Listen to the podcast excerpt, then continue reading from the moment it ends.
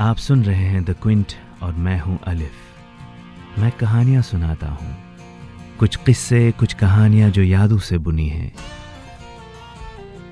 कुछ सपनों की कहानियां और कुछ अपनों की कहानियां।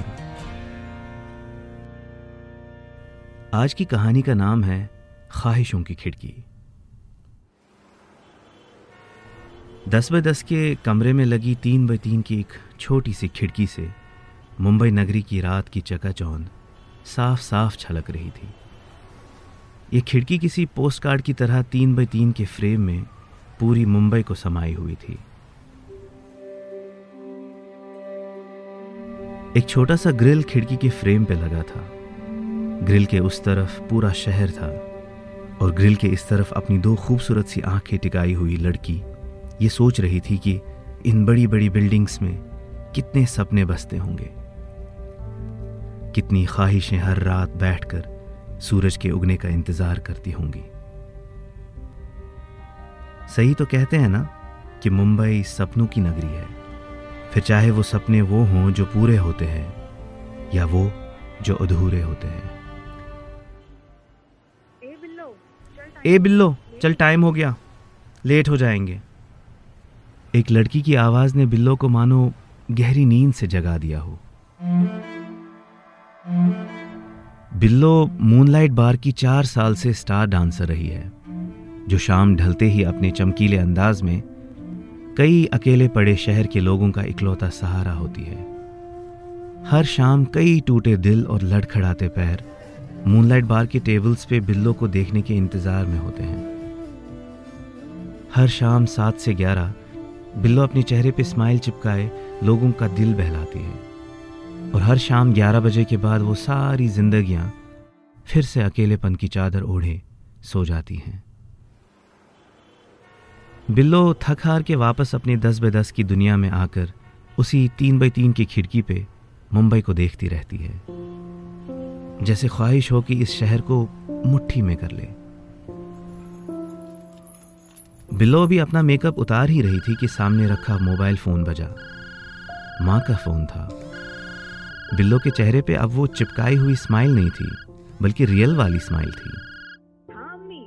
हाँ अम्मी, कैसे हैं आप? बिल्लो ने मुस्कुराते हुए अपनी माँ से पूछा। वो माँ जो अभी तक ये नहीं जानती थी कि बिल्लो एक बार डांसर है। घर वालों के लिए तो वो डिज़ाइनर बिल्किस बानो है, ये तो दुनियादारी के लिए वो एक मुखौटा पहने हुए हैं जो रंगीन था और जिसे लोग बिल्लो के नाम से जानते थे। पर बिल्लो के पीछे की बिल्किस बानो को कोई नहीं जानता था, या किसी ने जानने की कभी परवाह ही नहीं की। बिल्लो को शर्म महसूस होती थी अपनी बुजुर्ग माँ को और अपनी 2 छोटी बहनों को ये बताने में कि वो एक दोहरी जिंदगी जी रही है, जिसका एक पहलू बिल्किस है और दूसरा बिल्लो। बिल्किस बानो मुंबई की चकाचौंध में कहीं खो गई थी और इस शहर ने एक नए किरदार को जन्म दिया था जो बिल्किस से बिल्कुल अलग था। बिल्किस अब बिल्लो बन चुकी थी। यूपी के एक छोटे से गांव की छोटी 21 साल की लड़की अब एक बार में डांस करके अपने घर वालों का खर्चा चलाती है। आखिरकार घर पे 2 छोटी बहनें भी तो थीं और उनके बड़े बड़े सपने। उसे डांस करना बेहद पसंद था, पर सिर्फ अपने लिए।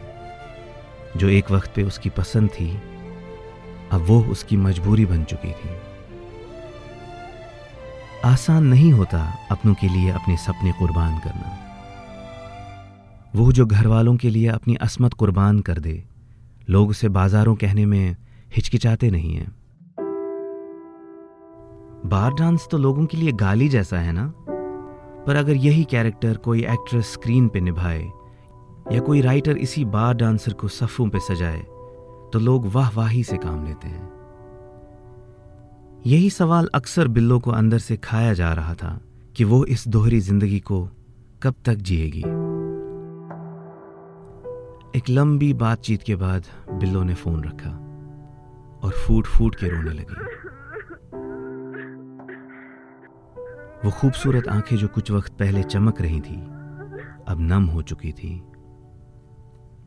बिल्लो के कई सपने थे जिन्हें वो आज़ादी से जीना चाहती थी, पर उसकी जिम्मेदारियां इतनी थी कि वो सपने उन जिम्मेदारियों के बोझ के नीचे पिस गए थे। ऐसे ही कई बिल्किस बानो छोटे बड़े शहरों से ख्वाहिशें लेकर चली आती है माया नगरी में, और ये माया नगरी ऐसी ही हज़ार बिल्किस बानों को हर रोज़ निगल जाती है। बिल्लो मजबूर तो थी, लेकिन खुददारी कभी नहीं छोड़ी। उसे औरों की तरह किसी सपनों के राजकुमार का इंतज़ार नहीं था, बल्कि वो खुद अपनी तकदीर की मलिका बनना चाहती थी। हालांकि 4 साल से वो बार डांसर थी, पर जिंदगी बदलने का हौसला रखती थी। इसीलिए शायद हर शाम अभी भी बिल्लो अपनी इस 3x3 की ख्वाहिशों की खिड़की के किनारे बैठकर हर रोज़ शहर को देखती है, इसी आरज़ू में कि एक दिन इस शहर को अपनी मुट्ठी में कैद कर लेगी। बस ये थी आज की कहानी। अब बिल्लो की कहानी इमेजिनेटिव है या रियल, वो आप तय करेंगे। क्या आप भी किसी बिल्लो के पीछे की बिल्किस बानो को जानते हैं? क्या आपने भी कभी ख्वाहिशों की खिड़की से शहर को देखा है? मुझे लिख के भेजिए कमेंट्स में। मैं आपकी कहानी का इंतज़ार करूँगा, तब तक जब तक आपके लिए एक नई कहानी लेकर आऊँ। Thanks for listening.